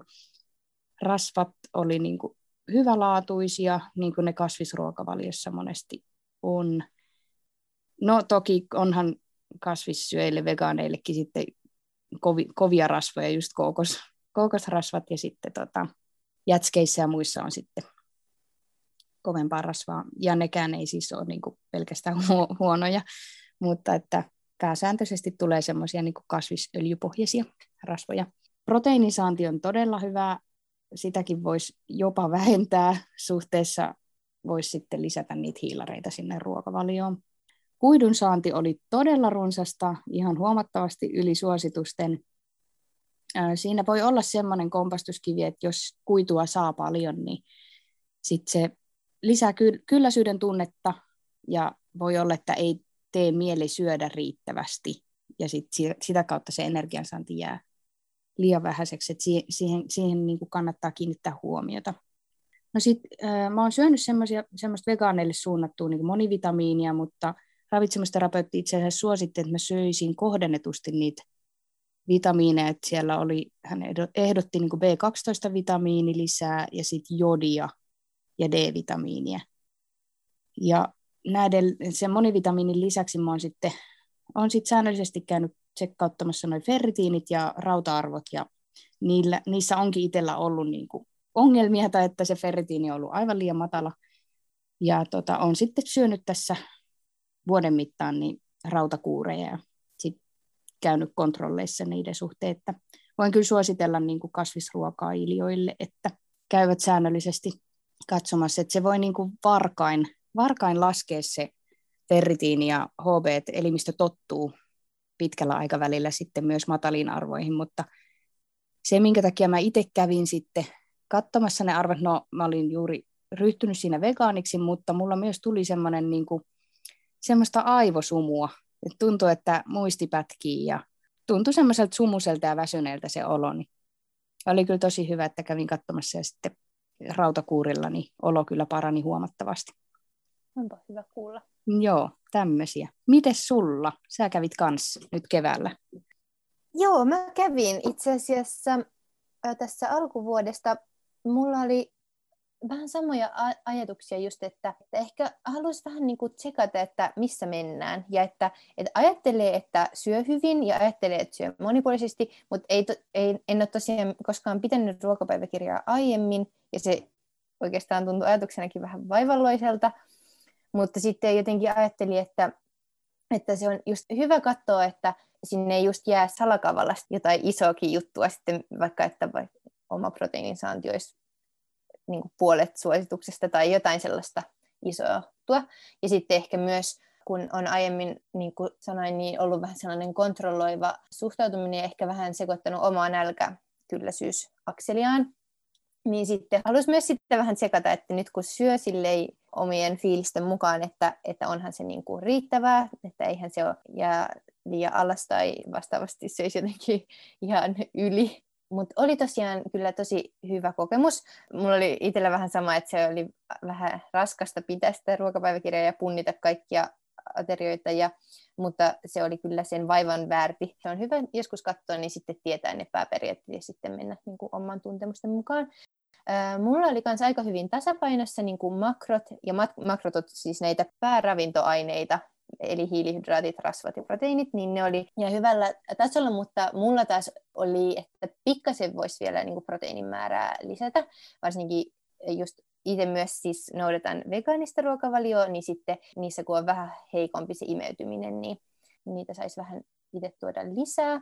Ja sitten ravitsemusterapeutti mulle painotti just sitä, että on tärkeintä, että uskaltaa syödä riittävästi. Just niin kuin sitä, mitä Kaisa tuossa sanoi, että sitä ei kannata ollenkaan yrittää ruveta kikkailemaan, että keho ottaa sen oman luontaisen kokonsa ja muotonsa niin kuin silloin, kun se saa riittävästi ruokaa ja pääsee treenaamaan. Ja koska silloin, kun uskaltaa syödä riittävästi, niin sitten se treeni kehittää ja ei tule mitään niin kuin turhia loukkaantumisia tai, tai alipalautumisia, että se treeni kehittää ja edistyy. Kehon, kun ei tarvitse pihtailla mistään rakennusaineista, niin sitten se pääsee kukoistamaan niin sanotusti. Tuohon tekee mieli vaan sanoa, että itse kun on, on käynyt sen semmoisen jakson läpi, että on pitänyt niin kuin kroppaa nälässä. Ja kun muistelee sitä olotilaa, mikä silloin oli, että oli niin kuin todella väsynyt ja niin kuin, siis ei lainkaan voimakas ja vahva, jaksava olo, niin, niin tota, jotenkin, että ei, se on ollut ihan mahtavaa löytää semmoinen niin tasapaino siihen, että kuinka niin kuin voimakas ja vahva olo siitä ja hyvä hyvä niin kuin psyykkisestikin hyvä olo siitä niin semmoisesta tasapainoisesta ruokailusta tulee. Ei kyllä missään nimessä haluaisi enää niin kuin päästää kehoaan siihen, siihen tilaan ja toisaalta ei niin kuin, että arvostaa omaa kehoaan niin paljon, että ei halua sille, sille sitä puutostilaa.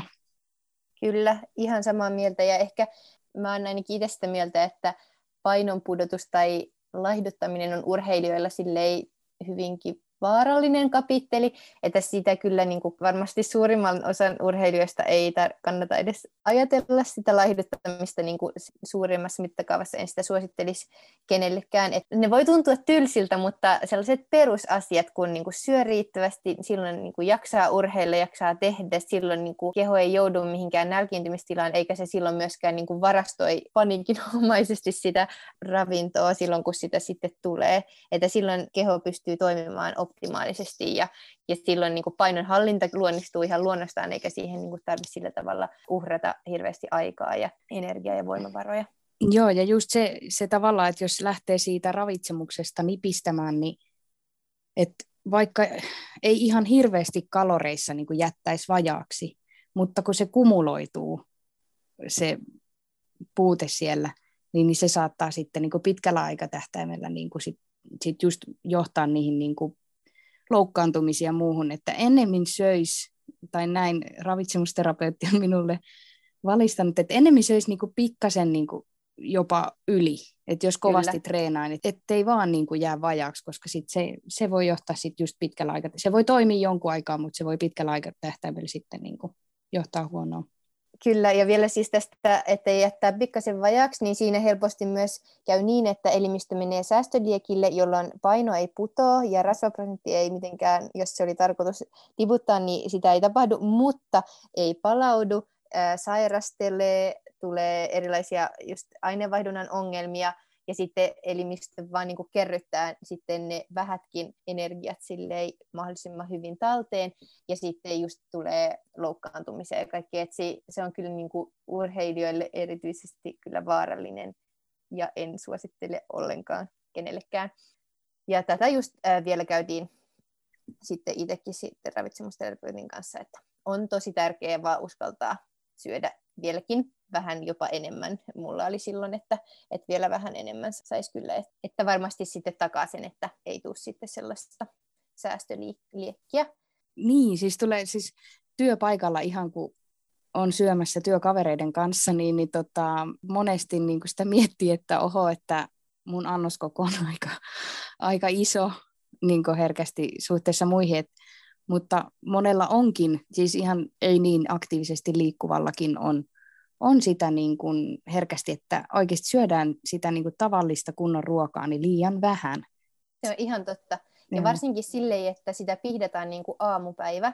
Että aamupäivä mennään pelkällä salaatilla ja, ja pyhällä hengellä, ja sitten illalla on ihan hirveä nälkä.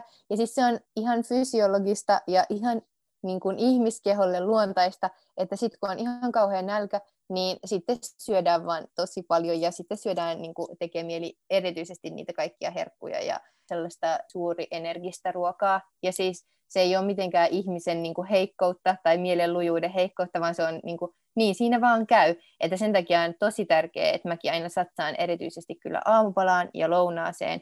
Ja sitten niin kuin jos tuntuu, että ruokailut venyy, niin sitten ottaa kunnon välipaloja. Ja se on kyllä tosi tärkeää, ettei sit sinne sitten illalla, kun tulee jostain treenistä kotia, niin aivan hirveän nälkä, niin se, se kyllä ei, ei usein johda kovin hyvää.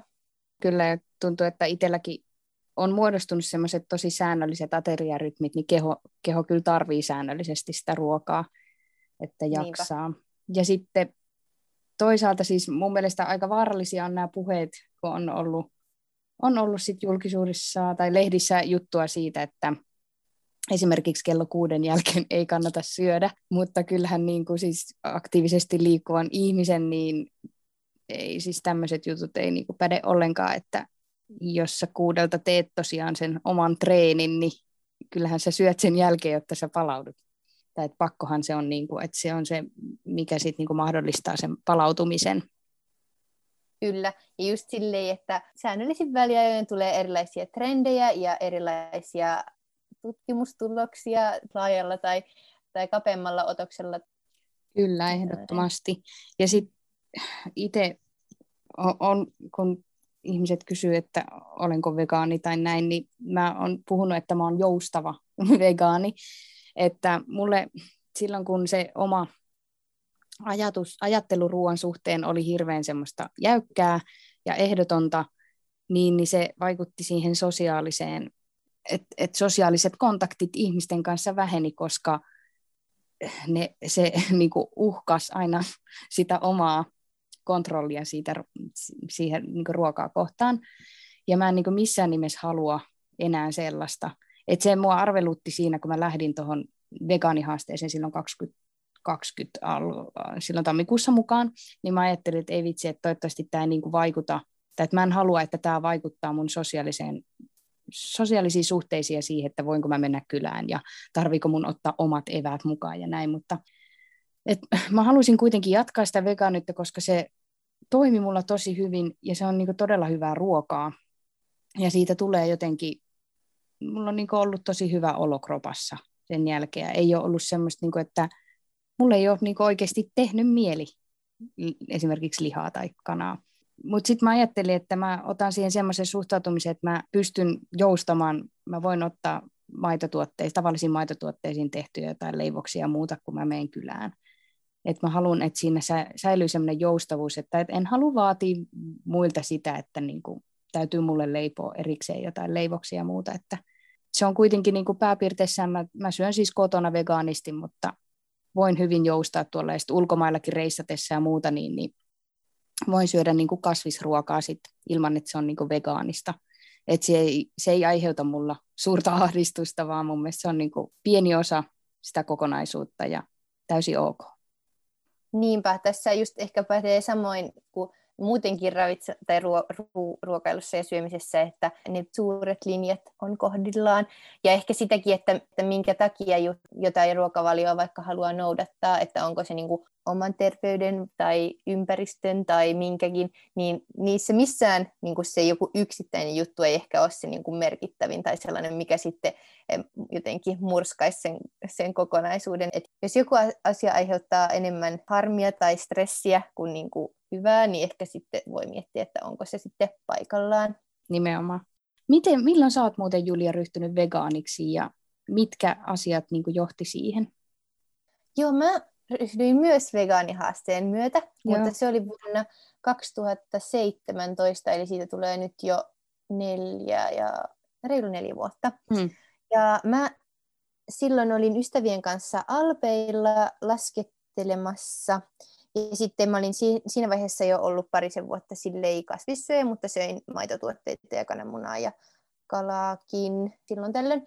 Mutta sitten silloin he vaan kertoi mulle vähän niin kuin vegaaniruuan ja kasvisruuan eroista ympäristönäkökulmista. Ja mulle ensimmäinen syy, minkä takia mä halusin alun perinkään ruveta syömään enemmän kasvisruokaa, oli juurikin ympäristösyyt. Mä ajattelin, että mulla on sellainen sosioekonominen asema, että mä pystyn tekemään sen valinnan, että mä pystyn syömään monipuolisesti ja, ja silleen terveellisesti ja omaa kehoani tukien, vaikka mä söisin myös samalla ympäristön kantokykyä tukien ja mulle on luonto tosi tärkeä ja ja sen niin kuin monimuotoisuus ja ympäristöasiat on mulle sille sydäntä lähellä, niin sitten mä halusin tehdä sen. Ainakin halusin silloin kokeilla vegaani kuukautta ja että miten se onnistuu. Olin silloin vaihdossa Pariisissa ja sielläkin, kun itse kokkasi ja siis myös kun ulkona söi, niin pääsääntöisesti siis yllätyin, kuinka helppoa se oli, kun siihen vaan niin kuin ryhtyi. Että se vaati tietynlaisen sellaisen vähän niin kuin ajatusmallin tai sellaisen lähestymistavan muutoksen, mutta sitten kun sen on sysäistänyt, niin siis ihan samanlaista ruoanlaittoa ja ruoansuunnittelua mm. kuin sekasyöjälläkin. Tai sitten ne vaan on ne raaka-aineet vähän muuttunut ja reseptipankki, mistä etsii vaikka reseptejä, niin on vähän muuttunut, mutta mutta en kyllä siis ole oikeastaan haikaillut ollenkaan. Takaisin, että en mäkään en silloin lähtenyt siihen kokeiluun silleen, että nyt koko loppuelämäni on vegaani, Et koska kuitenkin itselle oma terveys on tärkeä ja silloin en ole, ei ollut vielä sellaisia, niin kuin nythän on suomalaiset ravitsemussuositukset, niin niissä on myös, niin kuin, että vegaaniruokavalio sopii ihan kaikille ikäluokille ja ihmisryhmille, ellei nyt ole siis jotain sellaista allergiaa tai sairautta, mikä estäisi, mutta siis yleisesti ottaen niin suositellaan kyllä kaikille. Olen tosiaan nyt ollut nelisen vuotta vegaani tai syönyt vegaanisesti ja tosiaan en ole myöskään kokenut sillei syytä vaihtaa takaisin. Ehkä ennemminkin nyt tutkimustietoa ja sellaista on tullut yhä enemmän ja enemmän, jotka tukee sitä kasvisruokavaliota. Ja Suomi on kasvisruokailijoiden unelmamaa, kun on useammassa mm-hmm. maassa asunut, niin Suomi ja Ruotsi on kyllä ihan ykkösmaita just silleen, että löytyy kyllä tosi laajat valikoimat. Ja, ja jotenkin, no ainakin omasta mielestä tuntuu, että on tosi helppo löytää ja että melkein kaikkea kyllä, mitä vaan voisi edes kuvitella, niin kyllä löytyy. Mutta itsellä on siis myös, itse asiassa tuli mieleen vielä tuosta raudasta, siitä pitikin sanoa, että rauta itse asiassa on silleen vähän pop-aihe myös, ja, ja, ja tota, lääkäripiireissä siitä puhutaan myös vähän silleen, että siitä nyt kaikki haluaa tietää oma fertiininsä, mm. mutta siis vielä haluaisin nostaa sen, että tosiaan kasvisruokailijoilla rautalähteet on hieman huonommin imeytyviä kuin, kuin liha- tai eläinperäiset raudan lähteet, joten silloin se raudan puute on hieman yleisempää. Lisäksi naisurheilijoilla tai naisilla yleensäkin kuukautisten myötä, kun menetetään verta, niin sikäli rauta-arvot on herkemmin matalat. Ja sitten vielä kestävyysurheilijoilla jostakin syystä, esimerkiksi yksi syy voi olla se, että, että tulee sellaista isuttavaa liikettä, mikä sitten niin tavallaan tuhoaa niitä punasoluja, niin sen takia vielä niin nämä altistaa mataliin rauta-arvoihin. Eli sinänsä niin kuin suosittele ketään ottamaan rautaa ihan vaan, jos ei ole koskaan mitannut omia rauta-arvojaan, koska on myös sellaisia raudan kertymätauteja, jolloin sitten on ihan hengenvaarallista syödä rautaa ihan vaan omin päin. Mutta suosittelen kyllä tarkistuttamaan, varsinkin jos kuuluu näihin joihinkin kolmeen kategoriaan, niin omat rauta-arvonsa.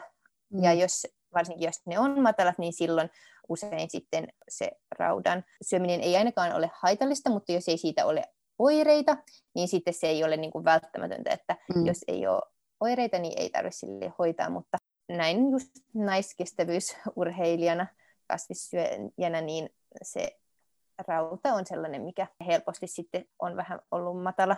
Ja itse sitten olen tosiaan eri valmisteita käyttänyt ja tosiaan sitten vähän optimoinut tuota eri ruoka-aineilla, että just välttää kahvia sitten ja ottaa sen raudan silloin aamupäivällä vähän aamupäivän jälkeen ja näin, että sitten on saanut niitä omia rauta-arvoja ja sitten samalla niin kuin omaa hemoglobiinia sitten nostettua, että, että koska sit se, jos se rauta-arvot menee ihan sille nolliin, niin sitten se pikkuhiljaa rupeaa myös laskea sitä hemoglobiinia, mikä sitten aiheuttaa sitä, että joo. hapen kuljetus veressä on heikompi.